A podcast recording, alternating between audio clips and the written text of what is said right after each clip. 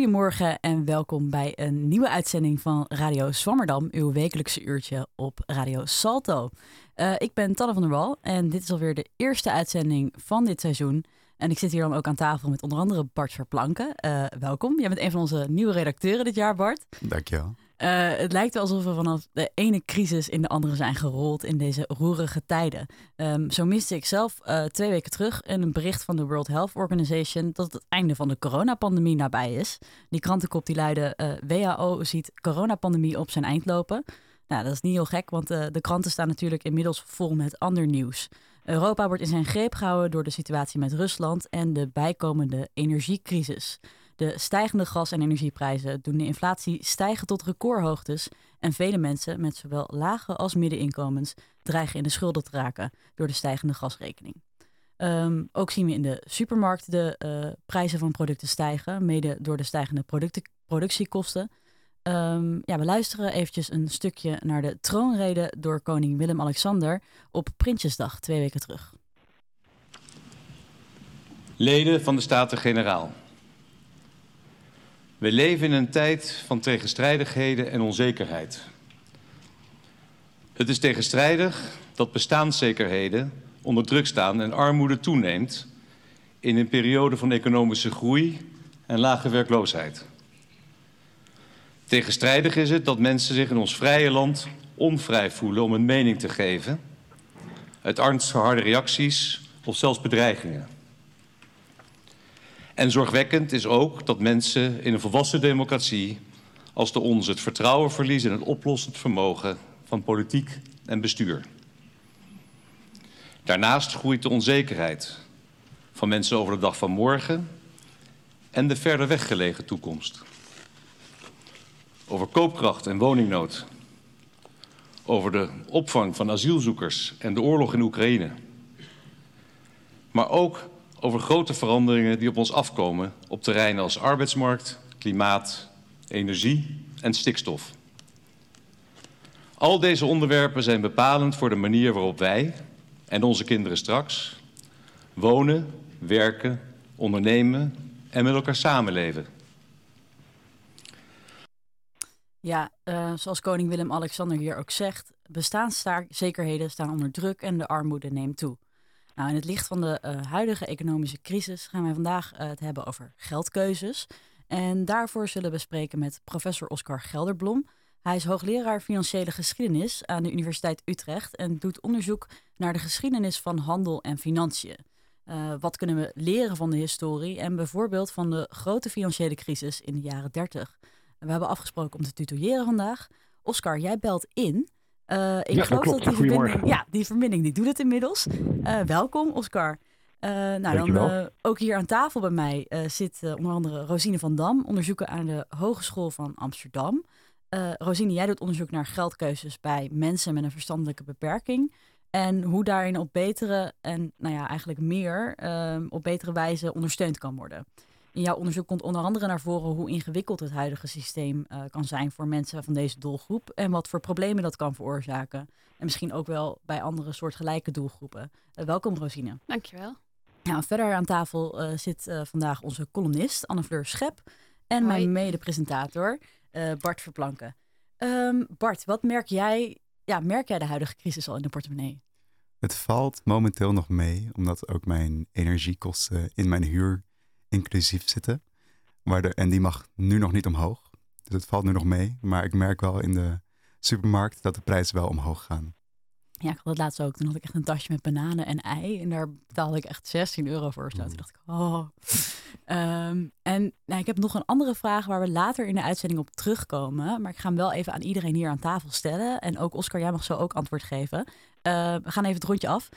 Contant geld of uh, geld op de bankrekening? Wat vinden we overzichtelijker en waar geven we de voorkeur aan? Bart? Um, ik vind geld op de rekening overzichtelijker. Dan yes. heb je toch duidelijk meteen in de app, zie je hoeveel je hebt. Ja, ik zei al, ik, ik ben hetzelfde. We hadden het hier net al eventjes over. Ik, als ik contant geld heb opgenomen, dan is het al van mijn rekening af. En dan denk ik, ja, dat is uitgegeven. Dus dan geef ik het echt aan van alles en nog wat uit. Uh, dus voor mij heb ik het ook echt liever op de rekening. Anne Fleur? Uh, ja, lange termijn op de rekening, maar korte termijn is uh, contant wel heel fijn. Dan zie ik het is er niet meer. en dan, uh, dan moet ik het maar oplossen. Dat, dat vind ik heel prettig. En dat ik het kan voelen, vind ik ook heel fijn. Ja, ik wou net zeggen, je had het net over geld gerinkeld. Toen dacht ik, ja, dat is ook wel een fijne nostalgie. Uh, Rosine? Ja, toch ook voor uh, geld op de rekening. Omdat, ja, inmiddels heb ik dus verschillende spaarpotjes aangemaakt bij mij in de app. En ik vind dat dan overzichtelijker. Vooral omdat je niet overal meer contant kan betalen. Nou, dan ga ik ook even naar onze technicus. Thomas, je zit in de techniekhoek. Uh, wat is jouw mening hierover? Ja, ik heb het ook het liefst uh, op de rekening. Want dan kan je precies altijd zien uh, wat er inkomt, wat er uitkomt. Dat, dat, geeft een veel groot, beter overzicht dan als je gewoon een stapeltje met biljetten ergens in een sok hebt liggen. Mm -hmm. Nou, dan vraag ik me af, Oscar. We hadden het hier eerder ja, natuurlijk over ben, gehad. Um, ik ben um, sinds een paar jaar om. En dat kwam eigenlijk omdat we een keer met de boot van Polen naar Zweden voeren. En toen hebben we in Zweden meteen als toeristen gewoon uh, cash gepind. En dat bleek eigenlijk twee weken lang uh, daar helemaal niet te gebruiken. Omdat Zweden al helemaal contactloos was. En toen had ik dat nog niet op mijn bankkaart. Maar terug in Nederland wel gedaan. En ja, dat blijkt toch wel heel makkelijk. Je moet wat vaker op je bankafrekeningen online kijken. Maar is, is handig, ja. Nou, we gaan het hier zo eventjes over hebben hoe dit uh, uh, geschiedkundig zo allemaal is gekomen.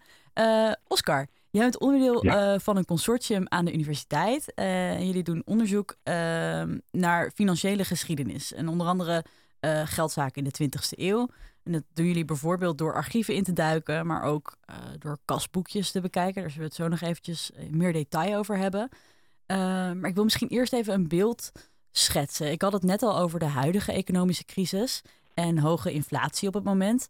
Als we naar de 20e eeuw kijken, dan is de crisis in de jaren 30 er eentje die ja, nu nog steeds veelal wordt genoemd. Uh, wat was destijds eigenlijk de aanleiding en situatie uh, rondom die crisis?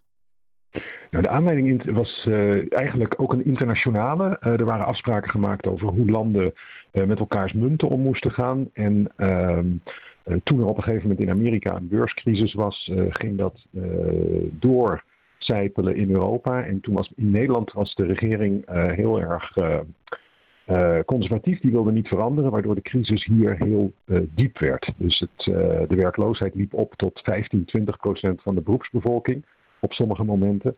En ja, toen zaten heel veel mensen ook in de geldproblemen.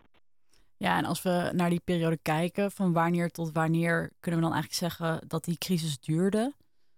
Je zag in uh, dus 1929, weten we allemaal, de Wall Street crash. Toen was er nog niet zoveel aan de hand in Nederland. En dan zie je eind 1930 begint de werkloosheid op te lopen. In 1932 is die op uh, meer dan 15 procent. En dat blijft die dan een jaar of zes. Uh, tot 1936 en dan in 1937 begint het langzaam weer beter te worden. In hoeverre kunnen we dat nou vergelijken met de huidige crisis hier? Want als ik dit zo hoor, dan denk ik, oeh, dan zitten we aan het begin. Mocht dit ook zo lang duren. Uh, in hoeverre verschilt de huidige crisis uh, van deze crisis in de jaren 30? Nou, als we gewoon kijken zoals wij uh, allemaal als burgers elke maand moeten proberen rond te komen, ehm, is er één grote overeenkomst, namelijk dat dat steeds moeilijker werd, toen ook. En het grote verschil is dat het toen meestal de belangrijkste oorzaak was dat mensen hun inkomen verloren, dat ze hun baan kwijt waren. En nu, we de koning ook al zeggen, ja, die werkgelegenheid, dat is prima in orde. Dus nu zijn de problemen aan de uitgavenkant.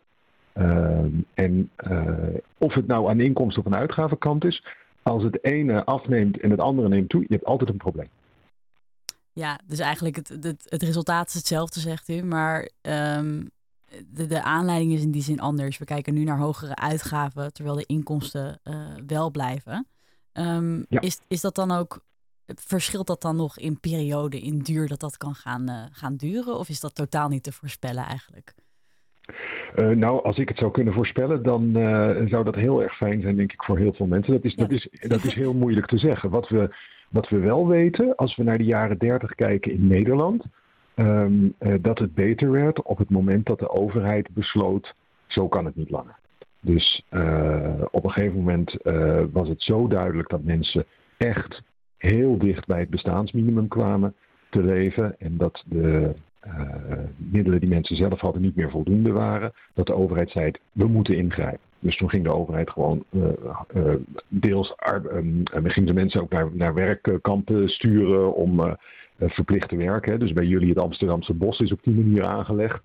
Um, maar het belangrijkste gewoon geld zorgen dat mensen een minimum hoeveelheid aan inkomen hebben, zodat ze de belangrijkste levensbehoeften, eten, uh, kleding, onderdak, dat ze die konden betalen. En toen de overheid dat eenmaal deed en ook haar beleid veranderde, toen herstelde de werkgelegenheid en toen was de crisis afgelopen. Dus we moeten eigenlijk op twee dingen hopen. Dat de overheid het nu goed doet en dat die internationale crisis onder controle komt. Want op die energieprijzen ehm, hebben we heel weinig invloed natuurlijk in één enkel Europees land. Ja, en uh, je, zegt het eigenlijk net al eventjes. Zodra de overheid ingreep, begon het beter te worden. Um, in een, in een land als Nederland uh, en over het algemeen in een economie misschien, hoe lang blijven de naweeën van zo'n crisis dan eigenlijk voelbaar? Ik denk dat dat verschilt voor mensen. Dus wat we kunnen doen, omdat in de jaren 30 de, de statistische bureaus van grote steden, Amsterdam, Den Haag en ook het landelijke statistische bureau, die deden budgetenquêtes. Dus die gingen gewoon maar mensen vragen, hoe doe je dat? Van week tot week kasboekjes invullen en vertel ons hoe je het doet. En wat we daaruit af kunnen leiden is dat er eigenlijk een soort opeenvolging van dingen gebeurt. Dus op het moment dat mensen toen hun werk kwijtraakten, het eerste wat ze gingen doen was kijken of ze uh, misschien wat konden bezuinigen. Net iets minder aan kleding uitgeven, minder aan eten uitgeven. En vervolgens werd het spaargeld opgebruikt. En als dat eenmaal gedaan is, dan was het soms voor sommige mensen nog een optie om te lenen, maar dat werd eigenlijk heel weinig gedaan. Mensen die, die wilden dat liever niet. En toen greep de overheid in. En wat dan het verschil is natuurlijk, als jij een aantal jaren lang al je reserves hebt opgebruikt, dan moet je die daarna wel weer opnieuw kunnen opbouwen. En dat zou nu nog wel eens lelijk kunnen gaan tegenvallen. Dat als mensen nu al hun reserves opgebruiken, hun spaargeld op moeten gebruiken, ja, dan gaan ze dat over een paar jaar nog steeds voelen. Ja, dus in die zin zitten die naweeën dus eigenlijk meer in het spaargeld. Maar zodra de overheid die maatregelen uh, toepast, dan is in ieder geval die initiële druk die is er af. Ja, en daar moet je dus echt, en dat zien we in de jaren 30 nog nadrukkelijker, dat in de jaren 30 zou je zeg maar kunnen zeggen dat nou misschien 40, 50 procent van de bevolking al meer dan het minimum uh, verdiende. En die andere groep die, die kreeg het langzaam beter. Nu zijn er natuurlijk heel veel mensen die boven het minimum zitten. En het probleem is nu, en volgens mij zei je het ook al in je inleiding, dat we behalve de mensen die al in armoede leefden voor de crisis, zijn de groepen die daarboven zitten qua inkomen, die krijgen het nu ook zwaar te verduren. Dus het is wel heel belangrijk. We kunnen natuurlijk eigenlijk altijd alleen maar in onze eigen portemonnee kijken. Dat we ons realiseren dat de financiële situatie van mensen heel erg kan verschillen dat je eigenlijk oog voor al die mensen moet hebben om te kijken of ze een beetje goed door de crisis heen kunnen komen. Ja, en dat is een goed berichtje. Daar gaan we het straks ook met Rosine inderdaad over hebben. Uh, nu we het toch over verschillende groepen mensen hebben. Als we eventjes naar jouw onderzoek teruggaan. Um, In hoeverre uh, werd die hele populatie breed bekeken destijds? Hebben jullie daar een goed beeld van? Nou, wat ze, de, de, um, uh, eigenlijk, we hebben een beetje, we hebben geluk en pech tegelijkertijd als onderzoekers. Dus we hebben geluk dat we uh, al hele goede statistische bureaus hadden die vooral geïnteresseerd waren in mensen die het niet zo goed hadden. Dus voor de periode van 1920 tot 1940 hebben we voor mensen die, uh, die werkloos werden hele goede gegevens. En we hebben daar dus zelf een aantal jaar geleden uh, zijn we met een project begonnen om van mensen te vragen of ze thuis nog kasboekjes hadden van vroeger. Nou, en die hebben we dus ook gekregen, vooral van na de Tweede Wereldoorlog, maar ook van daarvoor wel. En dat zijn mensen die het een stuk beter hadden. Want ja, die, moesten al, die hadden al het nodige geld te besteden. Dus die gingen het dan ook proberen zorgvuldig bij te houden. Ja, dus is het dan eigenlijk zo dat dat echt dat specifieke uitgavenpatroon, dat kan je dan toch vooral uitlezen uit die kasboekjes? Ja, dus wat, nou ja, eigenlijk, um, uh, je vroeg net ook hè, van hoe zit het met, uh, met het gebruik van contant geld voor de meeste mensen in de jaren 30 tijdens die crisis gold dat als ze loon kregen, kregen ze dat elke week in dat befaamde loonzakje. En wat ze dan deden, was al hun uitgaven deden ze ook met contant geld. Met muntgeld, een enkele keer briefgeld, maar vaker gewoon muntgeld. En dan kwam er wekelijks iemand van de verzekering langs en je stopte een muntje in de gasmeter. En je moest de melkboer elke dag betalen. En als je de bakker langs kreeg, moest je die betalen. En dat was natuurlijk allemaal heel erg lastig. Dus dan werd er ook al afgesproken met de bakker en met de kruidenier van joh, ik betaal één keer in de week. En dat zien we allemaal uh, uh, terug in de kasboekjes van mensen, hun huishoudboekjes.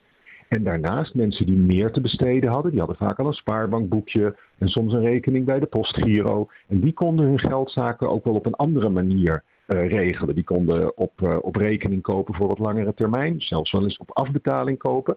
Maar dat is dan nog een kleine groep mensen. De mensen die het het beste hebben, die kunnen ook af en toe wel lenen. En al die andere mensen is gewoon contant betalen, de hele tijd. Ja, en um, we, we, gaan dan eigenlijk nu misschien een klein beetje uit die crisis. Um, maar jij doet onderzoek naar de gehele 20e eeuw. Uh, hoe verandert dat gedurende die 20e eeuw? Je zegt ook eigenlijk, nou ja, veel mensen hebben um, vooral het geld te besteden aan uh, de primaire levensbehoeften. Um, ja. Hoe verschuift dat? Want we zitten natuurlijk op het moment in een ongelooflijke consumerende um, economie. Hoe is dat sinds de 20e eeuw, hoe is dat zo gekomen? Nou, wat je, wat je ziet, dus als we, uh, laten we even die crisis van de jaren 30 achter ons. En dan zit je dan natuurlijk meteen in de volgende grote crisis, de Tweede Wereldoorlog, met de Duitse bezetting uh, uh, van Nederland. Ook over die periode hebben we wel een aantal kasboekjes van mensen gekregen. En dan zie je in die Tweede Wereldoorlog zie je eigenlijk uh, twee dingen gebeuren. Tot 1942, 43 gaat het leven nog gewoon door. Dan zien we ook niet meteen heel veel veranderingen in de uitgaven van mensen. Behalve dan dat er op een gegeven moment langzamerhand steeds minder uit te geven valt. Dus als mensen al schulden hadden, werden die allemaal afgelost. En we zien dat mensen steeds meer spaargeld krijgen. Omdat er, en dat gaat in 1944, 45 nog verder door, gewoon geen goederen meer zijn om te kopen. Dus aan het einde van de Tweede Wereldoorlog is er heel veel spaargeld bij Nederlandse mensen. Is, zijn de schulden die mensen hebben nog nooit zo laag geweest. Um, uh, dus dat zien we dan. En dan is er een periode die we kennen als de wederopbouw. Waar mensen proberen langzamerhand weer um, nou ja, uh, een, een, een, leven op te bouwen. Mensen gaan uh, nieuwe meubeltjes kopen voor hun huis. Uh, maar dat allemaal nog in een situatie tot 1955, waarbij de overheid ook zei: je moet zuinig doen. En de overheid probeerde de lonen laag te houden. En er was veel te weinig, dat herkennen we ook wel van, van nu. Er waren veel te weinig woningen. Dus we zien in kasboekjes ook voorkomen dat mensen uh, nog wel vijf jaar lang nadat ze um, uh, verloofd waren, eerst nog bij de ouders bleven wonen voordat er getrouwd kon worden. Of zelfs als ze getrouwd waren, nog bij de ouders bleven wonen.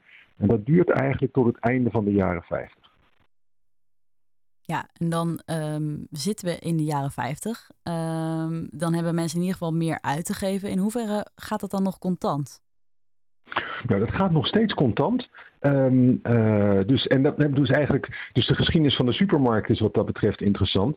Uh, de oudste supermarkten van Nederland, de Gruiter en Albert Heijn, die bestaan al wel in de eerste helft van de 20e eeuw. Maar dat worden echt pas supermarkten zoals we ze nu kennen uh, in de loop van de jaren 60, in de jaren 70.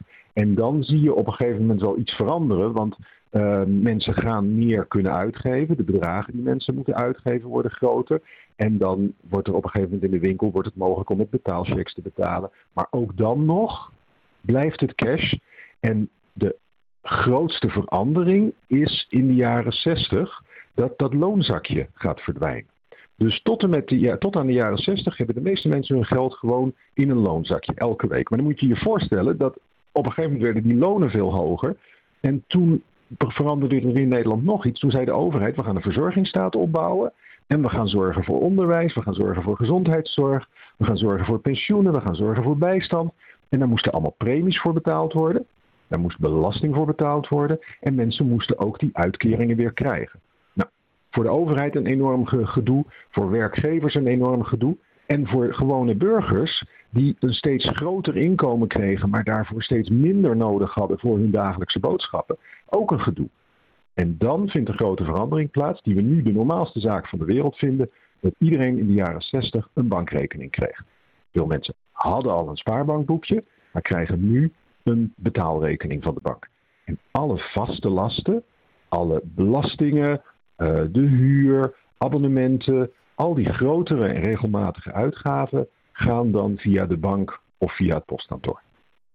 Ja, Oscar, je zei al dat de overheid in de jaren 60, 70 een verzorgingsstaat ging opbouwen. Denk mm -hmm. je dat ze daardoor nu beter voorbereid zijn op een crisis vergeleken met de jaren 30? Nou, je mag wel hopen dat dat zo is. Het blijkt wel lastig te zijn. Hè? Dus als we het nieuws volgen, dan uh, zie je dat de, de overheid gevraagd naar, goh, kunt u niet iets doen voor deze en deze inkomensgroepen? Blijkt dat de overheid allemaal regels heeft die voor een hele grote groep mensen gelden, maar die voor mensen individueel heel verschillend uit kunnen pakken. Dus dan krijg je van die rare dingen dat de BTW verlaagd wordt en dat ook hele rijke mensen uh, toch minder voor hun energie gaan uh, betalen. Dus we merken wel dat er een, een grens zit aan wat zo'n overheid heel makkelijk kan doen. Die heeft niet alle burgers scherp in het vizier. Uh, dat gezegd hebbend, uh, er zijn natuurlijk een aantal dingen in dit land wel heel goed geregeld nog steeds. Gezondheidszorg, onderwijs, uh, openbaar vervoer. Nou, daar kun je nog als je wil met de treinreis misschien vraagtekens bij hebben. Dus een, een groot deel van de uitgaven die mensen moeten doen om een, een, goed leven te leiden en hun kinderen ook een goed leven te geven, met name onderwijs, dat is allemaal redelijk goed geregeld. Waar we niet op verdacht waren, is de bestedingsruimte die mensen hebben. Die is natuurlijk heel erg toegenomen in eerste instantie. Vanaf de jaren 60 stijgen die lonen, daarom kan die verzorgingsstaat ook betaald worden. En mensen hadden dus steeds minder geld nodig voor de primaire levensbehoeften. Alleen, we zijn daar allerlei dingen bij gaan doen. Een auto, vakantie, een huis, een koophuis, misschien nog wel iets erbij. Waardoor mensen nu best wel hoge maandelijkse uitgaven hebben. En het probleem zit er dus bij dat als dan de vaste lasten niet opeens teruglopen, maar de uitgaven aan die primaire levensbehoeften gaan stijgen, ja, dan zitten mensen in de problemen. En dan is het heel moeilijk om dat op korte termijn te verhelpen, omdat iedereen die uh, uh, een, een, lening heeft, uh, een studielening heeft of een, een, auto heeft gekocht op krediet, ja, die moet jaren doen over dat afbetalen. Ja, en daar, daar ben je dan misschien niet op berekend uh, dat er zo'n inflatie voorbij komt. Nou goed, we gaan dus vanuit de jaren 60 gaan we dus eigenlijk die situatie in waar we nu in zitten. Een complex systeem uh, met bankrekeningen en nog af en toe wat contant geld. Maar zoals we hier aan de tafel hoorden, uh, toch eigenlijk die voorkeur voor die bankrekening. Zien jullie dat ook inderdaad? wordt het lastiger of makkelijker vanaf die bankrekening om jullie onderzoek uit te voeren? Nou ja, de banken die zijn er niet, die hebben niet uit de jaren 60, 70 al hun uh, klantgegevens bewaard. Of hebben ze in ieder geval niet in hun archieven gestopt. Dus daar kunnen we niet uh, bij. Het is wel zo dat um, vanaf de jaren 70 die banken die, die hadden dat, uh, die, die wilden heel graag al die klantgegevens hebben. Dat is natuurlijk super handig, want dan weet je precies van mensen hoeveel geld ze hebben. En die kwamen er ook achter dat wat ze aanboden, die betaaldiensten met allemaal computers die ze, die ze hadden opgebouwd, dat was super duur. Dus je moet je voorstellen, dat is echt, um, ik had wel in de jaren 60 willen leven. Want de bank, om je toen over te halen om een betaalrekening te nemen, dus gewoon zoals we nu een betaalrekening hebben, dan kreeg je rente. 3,5% kreeg je. Gewoon op je betaal, niet op je spaarrekening, kreeg je nog veel meer rente. Maar 3,5% op je betaalrekening, nou super natuurlijk, daar waren ze binnen vijf jaar weer vanaf. Want dat was veel te duur. En toen gingen ze iets anders doen. Toen gingen ze mensen um, krediet uh, proberen te geven omdat je aan die kredieten mooi kon verdienen. Nou, dan wordt het Nibud opgericht in 1978, omdat wel duidelijk is dat overkreditering, zoals het toen in de kranten heette, echt wel een probleem was. Nou, dat hoef je de gemiddelde student niet uit te leggen, dat schulden echt een probleem kunnen zijn. En die bronnen, die kranten, de informatie, het informatiemateriaal van het Nibud, dat helpt ons weer om te zien in de laatste 40, 50 jaar hoe mensen uh, met hun geld omgingen. Ja, iedereen keek er uh, heel uh, gelukkig toen we het over uh, rente hadden die je dan op je bankrekening erbij kreeg. dat is wel jammer inderdaad dat dat van de verleden tijd is. Um, nou ja, jullie onderzoek gaat natuurlijk over de hele 20e eeuw. Ik ga toch even terug naar die kastboekjes, want ik vind dat een, een leuk voorbeeld. Wat is nou, want dan zit je dus mensen hun uitgaven door te kijken. En ik, ik weet het nog dat wij bij mijn oma in het huis op een gegeven moment ook wat, wat kastboekjes vonden. En dat ik dat ook best vermakelijk vond. Omdat er heel precies opgeschreven stond welke bananen ze had gehaald. En uh, dat, dat ze nou ja, ergens doekjes had gehaald. Dat stond er allemaal heel precies netjes ingeschreven. Toen dacht ik, wat een werk ook. Maar wat is nou eigenlijk het, ja, het grappigste voorbeeld... of je favoriete voorbeeld van een uitgavenpatroon wat je bent tegengekomen? Nou, een van de opvallende dingen van een van de kastboekjes uit de Tweede Wereldoorlog was dat je heel goed kon zien wat mensen dagelijks uitgaven. En dan zie je jaar na jaar wat er wordt uitgegeven. Dan zie je steeds rond kerstmis en Sinterklaas de uitgaven. En je ziet dan wat mensen zich nog um, toestaan om te kopen eh, om, om wat plezier te hebben. Hè? Dus de, naar de bioscoop toe, wat sigaretten, wat drank. En in één voorbeeld is het dus zo dat je ziet tot aan de winter van 1944 dat er ook gewoon nog wekelijks koekjes worden gekocht, krakelingen worden gekocht.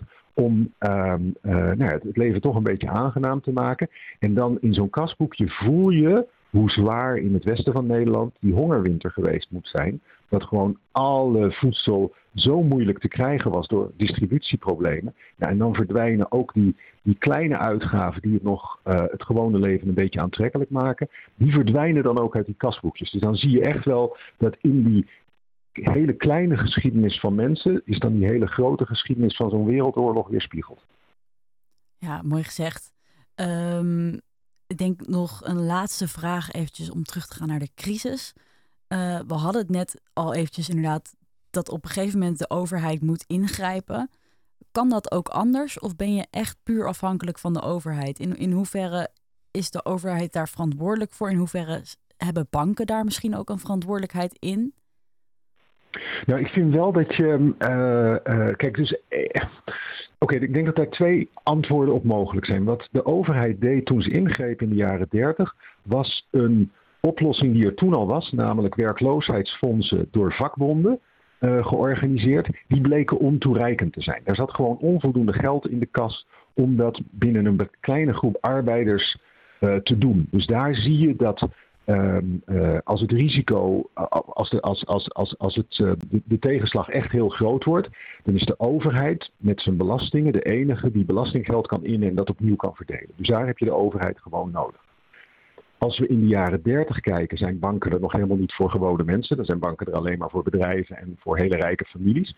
Maar als je in de jaren 60 kijkt, zie je dat banken er zijn voor uh, iedereen. En op dat moment is het bankbedrijf een nutsbedrijf. Net als de elektriciteit, net als de waterleiding, net als het openbaar vervoer. En dat betekende dus gewoon dat je zegt van ja, iedereen heeft recht op deze dienstverlening. Nou, en als je dat nou even naast de wereld van vandaag de dag legt, waar iedereen, arm of rijk, de bank moet betalen om die betaalrekening te hebben, dat kost inmiddels 50 euro per jaar bij de goedkoopste bank. Nou, 50 euro is voor mensen gewoon heel veel geld.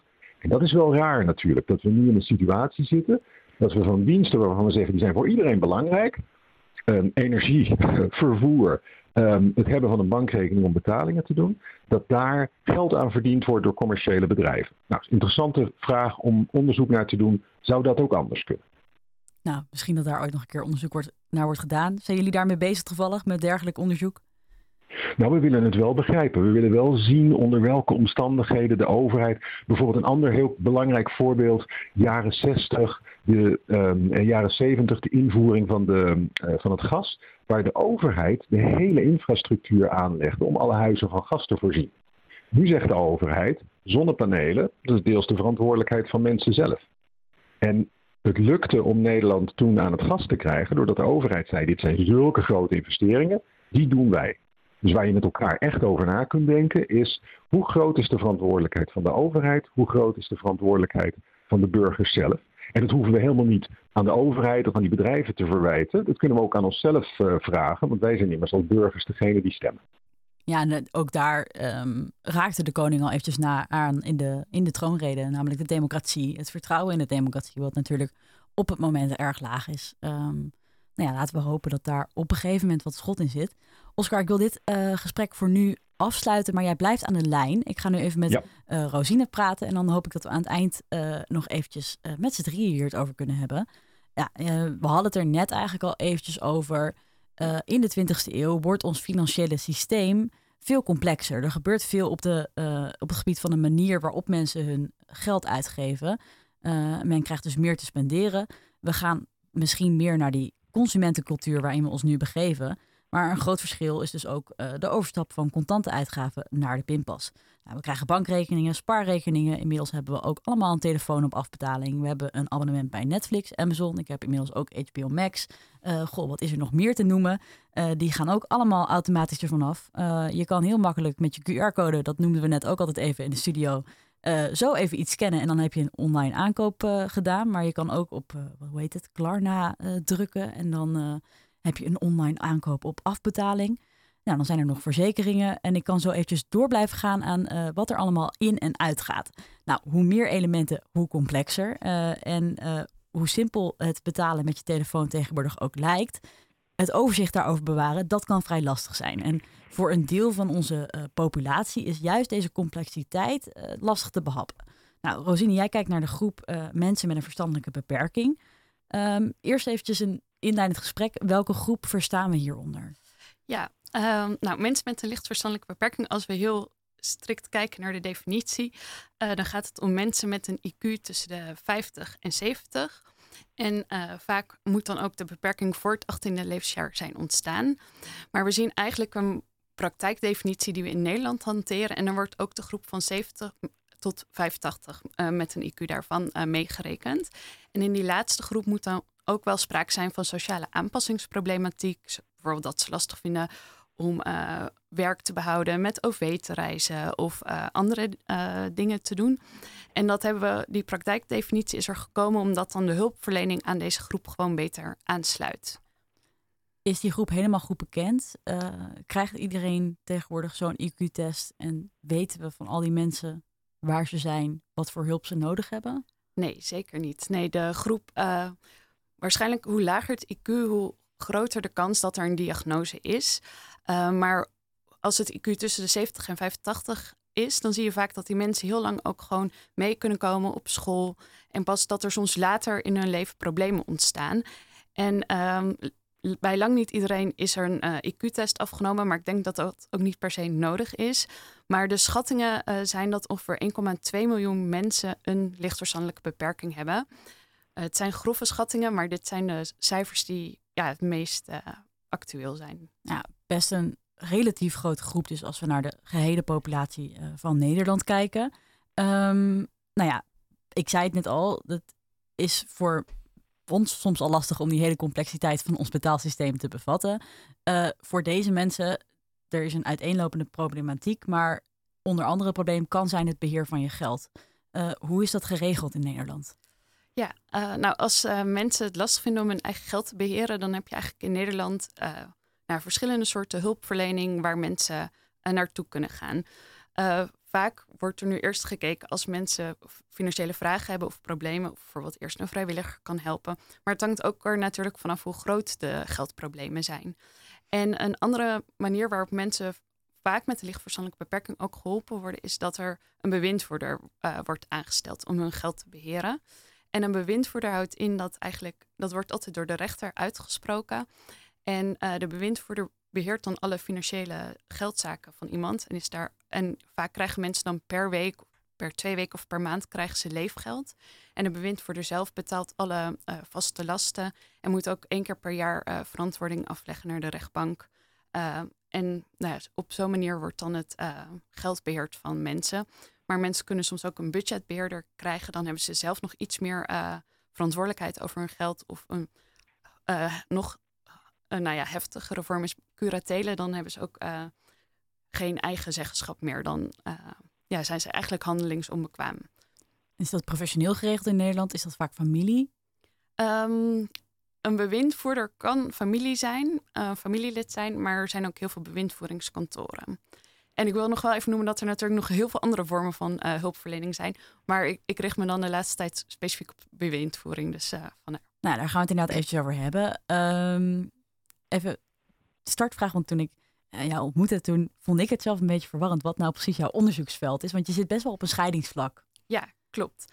Uh, ja, ik werk uh, bij de hogeschool bij het lectoraat armoedeinterventies. En ja, we kijken, ja, ik heb zelf sociologie gestudeerd, maar er zijn ook veel mensen binnen het lectoraat. Dat is eigenlijk een onderzoeksgroep op een hogeschool die psychologie hebben gestudeerd. Of ja, dat zijn verschillende scheidingsvlakken en ook natuurlijk deels economisch. Ja, dat uh, nemen we allemaal mee. Nou ja, van jou dus uh, specifiek eigenlijk dat raakvlak tussen de sociologie en economie. Um, jullie werken bij de hogeschool mee aan verschillende onderzoeken. Die sluiten ook erg goed op de praktijk aan en hebben een sterke maatschappelijke gronding eigenlijk. Ja, en in jouw zin heeft dat dus te maken met deze specifieke doelgroep. Um, nou ja, jou, je noemde het al, jouw specifieke onderzoek op het moment gaat over die bewindvoerders. Um, ja, hoe verloopt een onderzoek daarnaar? Want ik kan me ook voorstellen, wanneer je onderzoek doet naar deze doelgroep, mensen met een verstandelijke beperking, ehm, dat dat misschien een lastige doelgroep is om aan data te komen. Uh, ja, nou uiteindelijk um, vaak vinden we mensen met een licht verstandelijke beperking via bijvoorbeeld bewindvoerders. Of we hebben veel contacten met verschillende organisaties in het werkveld. Um, het laatste onderzoek wat we hebben gedaan. Um, we zijn eigenlijk toen gestart binnen het onderzoek met eerst kijken wat zegt nou de wetenschappelijke literatuur over mensen met een lichtverstandelijke beperking en schuldenproblematiek. En we hebben met bewindvoerders gekeken wat is eigenlijk hun praktijkkennis. En dat hebben we dan uh, samengebracht. En op basis daarvan hebben we samen met bewindvoerders verschillende tools ontwikkeld. Um, om eigenlijk deze groep van mensen met een lichtverstandelijke beperking beter te begeleiden. Een van die tools was bijvoorbeeld een filmpje waarin wordt uitgelegd uh, wat bewindvoering inhoudt. Daar hebben we een fragment van. Daar gaan we eventjes naar luisteren. Dus ik ga je even onderbreken. Bewindvoering. Heel veel mensen vinden het moeilijk om met geld om te gaan. Net als jij. Bijvoorbeeld de rekeningen op tijd betalen. Of zorgen dat je je geld goed verdeelt over de dagen, de weken of de maand. Om niet het ene moment te veel geld uit te geven, zodat je het andere moment geen boodschappen kunt doen. Omgaan met geld geeft soms stress. Gelukkig kun je daar hulp bij krijgen van iemand. Zo iemand heet een bewindvoerder. Ja, ze gaat het nog eventjes door. Bart wordt hier helemaal zen van, volgens mij. Uh, ik kan me voorstellen dat dit inderdaad, uh, als je moeite hebt om dit te begrijpen... Dit is dus een filmpje, dus er zit ook uh, best wel een duidelijke illustratie bij... met nou ja, potjes geld en waar dat heen gaat. Ehm, maar dit is inderdaad onder andere wat jullie hebben gemaakt. Dus een soort uitlegvideo. Wat is die bewindvoerder? Ja, klopt. En zo'n filmpje hebben we gemaakt ook samen met ervaringsdeskundigen. En ervaringsdeskundigen zijn, waren in ons, uh, bij ons project dan mensen met een licht verstandelijke beperking. En die hebben ook gekeken, snappen ze de tekst van het filmpje? Wat voor informatie moet er in het filmpje? En ook uh, bewindvoerders en eh, LVB-experts, dat zijn de mensen die bij een organisatie werken voor mensen met een lichtverstandelijke beperking, hebben daarbij meegedacht. En ja, zo zit er heel veel expertise bij elkaar en zorgen we ook dat het goed aansluit bij de doelgroep. En verder, hoe komt dit bij de doelgroep? Um, uiteindelijk, uh, nou, we hebben eerst dat filmpje ontwikkeld en daarna hebben we nog eerst uitgetest, ook samen met bewindvoerders en cliënten, of het filmpje ook werkt. En naar aanleiding daarvan ook delen van het filmpje weer aangepast. En hoe het dan bij de doelgroep komt, is dat we uh, ja, alle brancheverenigingen van bewindvoerders verspreiden ook bijvoorbeeld deze tools, de link naar het filmpje. Uh, we werken dan ook veel samen met bewindvoeringskantoren. En zij zetten het dan in, in hun uh, dienstverlening uh, als nieuwe cliënten worden aangemeld bij bewindvoering. En dan zetten ze dat niet alleen in bij mensen met een licht verstandelijke beperking, maar eigenlijk bij alle nieuwe cliënten. Omdat ze wel zeggen, het, het is niet alleen voor hun geschikt, maar iedereen met geldproblemen kan hier baat bij hebben. Ja, en uh, dit is een van de tools. Uh, je favoriete andere tool die jullie verder nog uh, in ontwikkeling hebben? Um, een van de tools die ook op de website staat, uh, dat is een coachingstool. En dat is om uh, mensen meer aan de uh, uitstroomfase, als ze weer zelf hun eigen financiën willen gaan beheren, om daarin meer te coachen richting financiële redzaamheid. Om ze daarin in kleine stapjes te begeleiden. Ja, en de, de tools zijn dus inmiddels in gebruik. Um, hoe is die terugkoppeling daarvan nu verlopen? Um, ja, we hebben ze dus al eerst uitgetest in de praktijk en naar aanleiding daarvan helemaal aangepast. Uh, we geven nu ook veel presentaties en houden webinars om de tools verder te verspreiden. En we zijn ook nog bezig om die tools verder te evalueren met uh, bewindvoerders om te kijken wat werkt er wel goed, niet goed. En uh, ja, hoe kan het dan ook beter nog geïmplementeerd worden door bijvoorbeeld samen te werken met wijkteams waarin ook andere mensen zich bezighouden, andere professionals met financiën. Ja, dan ga ik toch eventjes terug naar de huidige situatie, want daar kunnen we niet omheen. Ehm, ja, ja, onderzoek zit ineens in een andere financiële situatie. Um, ja, voor veel mensen zijn we continu onderhevig aan verandering. Hoe zie je die verandering uh, ja, bij deze doelgroep eigenlijk erin doorkomen? Ja, je ziet vaak dat uh, mensen met een lichtverstandelijke beperking uh, vaak leven van een minimuminkomen. dus juist bij deze groep zie je dat, het, dat het heel snel veel lastiger wordt. Uh, ik hoor bijvoorbeeld ook signalen van bewindvoerders, zelfs al hebben ze een bewindvoerder, dat uh, ook bewindvoerders nu niet meer uitkomen met het beheren van de financiën. Omdat die, ze hebben door minimuminkomen gewoon weinig ruimte uh, en vaak een beperktere spaarrekening. En als de energieprijzen zo hard stijgen, dan is daar niet meer tegenop te budgetteren. Dan komen ze gewoon letterlijk elke maand 130, 180 euro tekort. En dat is misschien een paar maanden even op te vangen van potjes die er al waren. Maar op een gegeven moment geven ook bewindvoerders aan. Er zijn geen potjes meer over waar we op kunnen bezuinigen. Alle uh, abonnementen, dingen zijn al weg. Dus je ziet dat dat, ja, dat geldt voor veel mensen met schulden. Uh, ja, dat dat gewoon heel lastig is.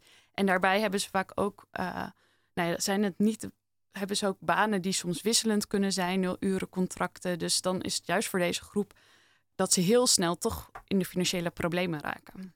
Ja, um, ik hoop heel erg dat het uh, de verandering van het minimumloon onder andere uh, daar verandering in gaat brengen. Um, Oscar, ik wil jij daar weer eventjes bij halen, want we hebben het uh, nu dus inderdaad over die groep mensen met een lichte verstandelijke beperking. In hoeverre um, zien jullie dat soort doelgroepen in jullie historisch onderzoek terug?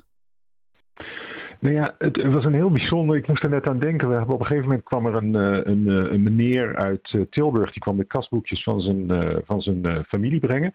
En die meneer die bleek zelf net gepensioneerd te zijn. En wat bleek? Dat was een van de bekendste Nederlandse economisch psychologen, meneer Fred van Rij. die dus zijn kasboekjes kwam brengen. Maar waar we meteen een gesprek hadden over ja, hoe werkt dat dan eigenlijk, die psychologie van mensen die geldproblemen hebben. En hij legde ons uit.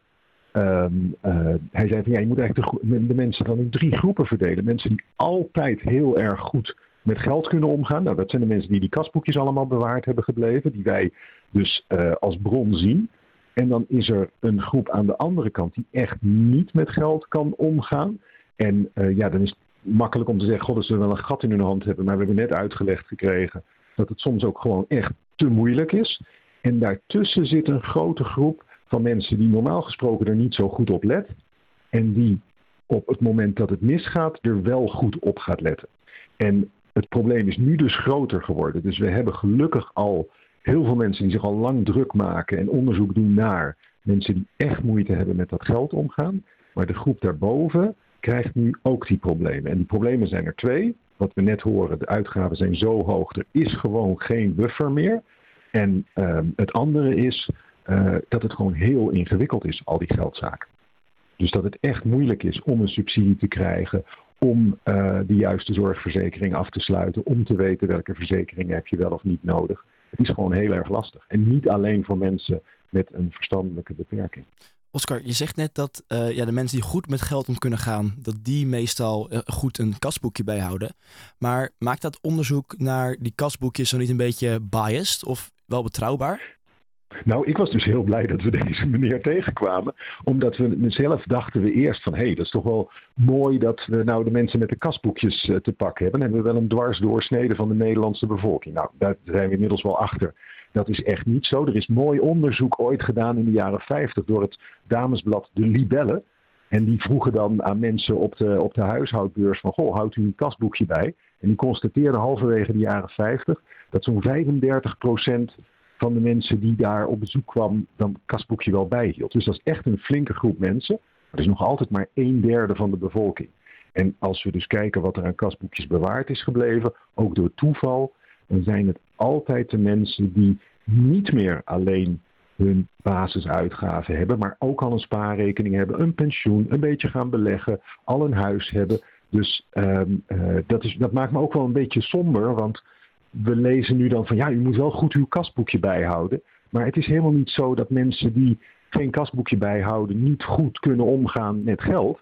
Maar die doen het gewoon op basis van wat ze dan inmiddels op hun betaalrekening hebben staan. Vroeger wat ze contant in de portemonnee hadden. Ja, en als het dan op is, dan is het op. Dan kun je prachtig zeggen van ja, je moet sparen voor de lange termijn en een buffer en dit of dat. Als het op is, is het op. Dat is voor die onderkant wel echt een groot probleem. Ja, dat je het dan van de libellen moet hebben, daar moest ik een klein beetje om lachen wel. um, ik wil nog eventjes uh, terug naar dat complexe systeem eigenlijk. Rosine, een vraag voor jou zijn dit soort tools denk je ook goed inzetbaar uh, voor de jeugd? Want ik zeg zelf altijd, ik zei het net ook al even tegen jullie in de studio, het is vrij grappig dat ik nu een presentatie aan het geven ben over economie en financiële systemen, want daar weet ik eigenlijk heel weinig vanaf. En ik heb dat ook eerlijk gezegd nooit zo interessant gevonden. Ik heb toen economie vrij snel laten vallen op de middelbare school. Toen werd ik financieel zelfstandig. En toen dacht ik, oh help, ik, wat is bruto, wat is netto, waar gaat het allemaal over? Uh, die tools die jullie ontwikkelen, zijn jullie daar ook mee bezig, de jeugd? Wordt daar eigenlijk wel genoeg ondersteund en onderwezen hoe wij met geld om moeten gaan? Uh, binnen andere onderzoeken uh, binnen het lectoraat kijken we ook heel erg naar de jeugd. Ik denk wel dat op middelbare scholen er veel meer aandacht kan worden besteed. En vooral structureel in lessen aan hoe mensen met geld om moeten gaan. En waar het belangrijkste is, dan denk ik dat het op het juiste moment uh, wordt ingezet. Dus niet, je hebt soms nu wel de week van het geld, waarin dan gastlessen worden gegeven. Maar dat er eigenlijk van de eerste tot en met als mensen in de zesde klas zitten, er structureel gewoon lessen zijn en niet in de eerste klas al hebben over bruto, netto, als mensen dan nog bijna geen bijbaantjes hebben. Maar dat je dat dan in de vierde, vijfde of zesde klas gaat doen. Dus dat er veel meer wordt gekeken op welk moment hebben mensen veranderingen in hun leven. Of misschien ook zelfs wel tijdens studies. Als, uh, dat er dan meer voorlichting wordt gegeven. Wat als je een studielening uh, afsluit? Of, en dat daar veel meer naar wordt gekeken. En ik denk dat daar nog wel um, veel meer een verbetering in kan worden gemaakt. Ja, en dan laatste uh, korte vraag uh, voor jullie beiden voordat we naar de column gaan. Uh, en dit is een moeilijke vraag, maar ik ga er toch een kort antwoord op vragen. het financiële systeem waar we nu zitten, dat is vrij complex. Daar hebben we het vandaag uitgebreid over gehad. Moeten we dat terugdraaien? Is het te ingewikkeld geworden of is het wel een mooi systeem? Rosine? Ik denk dat het te ingewikkeld is geworden. En vooral als we kijken naar bijvoorbeeld het toeslagensysteem, dat zulke soort dingen echt op de schop moeten en anders moeten. Zodat ook veel meer, meer meer mensen daar geen uh, problemen door krijgen. Oscar, ik ga hem ook nog eventjes aan jou vragen. Zelfde vraag. Ja, veel te ingewikkeld geworden. En een mooie oplossing die de Wetenschappelijke Raad voor het Regeringsbeleid een paar jaar geleden voorstelde. Geef iedereen gewoon een betaalrekening bij de Nederlandse bank. Dan kunnen we allemaal erop vertrouwen dat dat uh, geld uh, goed voor ons beheerd wordt. Zonder dat we ons druk hoeven te maken dat de bank geld aan ons wil verdienen. Ja, mooi kort antwoord. En daarmee wil ik graag het woord geven aan Anne Fleur en de column van vandaag. Oké. Warmte.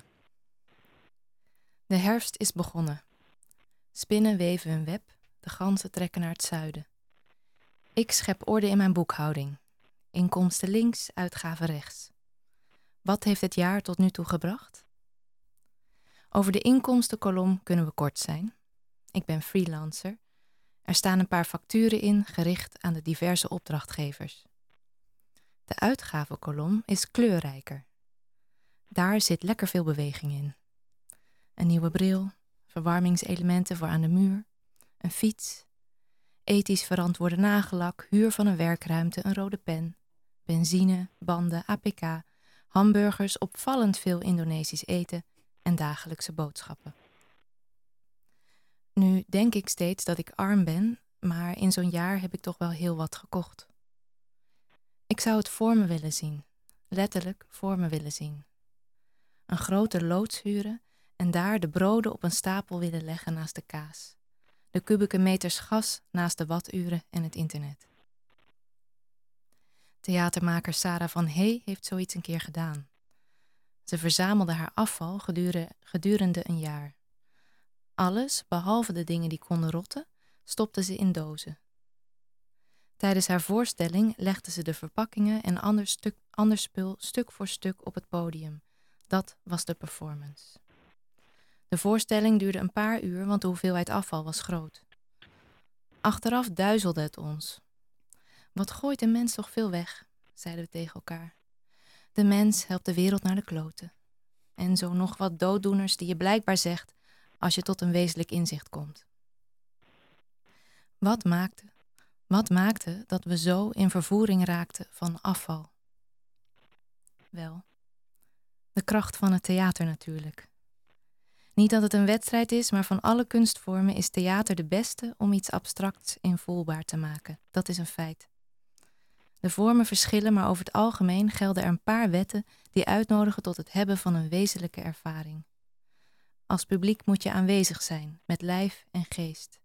Je moet sociaal zijn, geen telefoon. Je hebt geen pauzeknop. Als je je verveelt, moet je blijven zitten, wachten tot het interessant wordt. Wil je voortijdig weggaan, dan is dat een statement naar de rest van het publiek en naar de performance. Jouw lijf doet ertoe. Je bent niet onzichtbaar. Ja, Vroeger schreven mijn buurmeisje. Ik was nog niet. Vroeger schreef mijn buurmeisje en ik elkaar geheime briefjes. We gebruikten citroensap als inkt. Hield je de ogenschijnlijk lege briefjes bij het vlammetje van een kaars, dan werd de boodschap zichtbaar. Cijfers ervaar ik als iets soortgelijks. De getallen in mijn boekhouding, de berichten over grote aantallen mensen die iets overkomt, moet ik bij iets warms houden om ze te ontsleutelen. Bij de warmte van verbeeldingskracht en bij de warmte van, ga ik het zeggen? Ik ga het zeggen. Bij de warmte van mijn hart. Ja, nu was je wel klaar. Excuses daarvoor. We hebben de column ook normaal nooit live. En nu zie je een keer live en dan praat ik er doorheen. Um, ik wil het daar eigenlijk bij laten, want ik vind het een prachtige column. Ik denk dat we allemaal eventjes in gedachten onze inkopen van het afgelopen jaar uh, in een loods moeten leggen. Uh, en daarmee komen we eigenlijk aan het eind van deze eerste uitzending uh, van Radio Swammerdam. We hadden het vandaag in het licht van de huidige crisis over geldkeuzes. En daarover spraken we professor Oscar Gelderblom van de Universiteit Utrecht over historische uitgavenpatronen en de vergelijking tussen de huidige crisis en die in de jaren 30. Ook spraken we Rosine van Dam van de Hogeschool Amsterdam over geldkeuzes en het beheer uh, van mensen met een verstandelijke beperking en moeilijkheden die optreden bij deze specifieke doelgroep. Beide wil ik jullie heel erg bedanken uh, voor jullie komst, zowel in de studio als met het inbellen. Um, naast mij zit mijn co-presentator Bart Verplanken. De column vandaag die werd verzorgd door Anne-Fleur Schep. Heel erg fijn dat je vandaag in de studio aanwezig was. En de techniek die werd gedaan door Thomas Verhagen. Dank daarvoor allemaal. Nou, heeft u nu nog vragen over deze uitzending of wellicht een onderwerp waar u een keer meer over zou willen horen? Uh, suggesties zijn altijd welkom en die kunt u mailen op redactie.radioswammerdam.nl. Uh, we zijn natuurlijk ook bereikbaar op de social media. Uh, daar zijn wij te vinden ons uh, Radio Zwammerdam op Instagram, Twitter en Facebook. Dus volg ons daar vooral. Maar deze uitzending kunt u vanaf vanmiddag ook terugluisteren op Spotify, Apple Podcast of uw andere favoriete podcastplatform. Wil je nou nooit meer een uitzending missen? Dat kan natuurlijk ook. Dan moet je ons even volgen op Spotify. Daar worden wij heel erg blij van en dan mis jij nooit meer een nieuwe uitzending. Volgende week zondag om 11 uur zijn we er weer. En zal het gaan over muggen. En dat wordt geleid door Thomas Verhagen. Voor nu wens ik jullie een hele fijne zondag. Ik ben Tanne van der Wal en u luistert vandaag naar Radio Zwammerdam.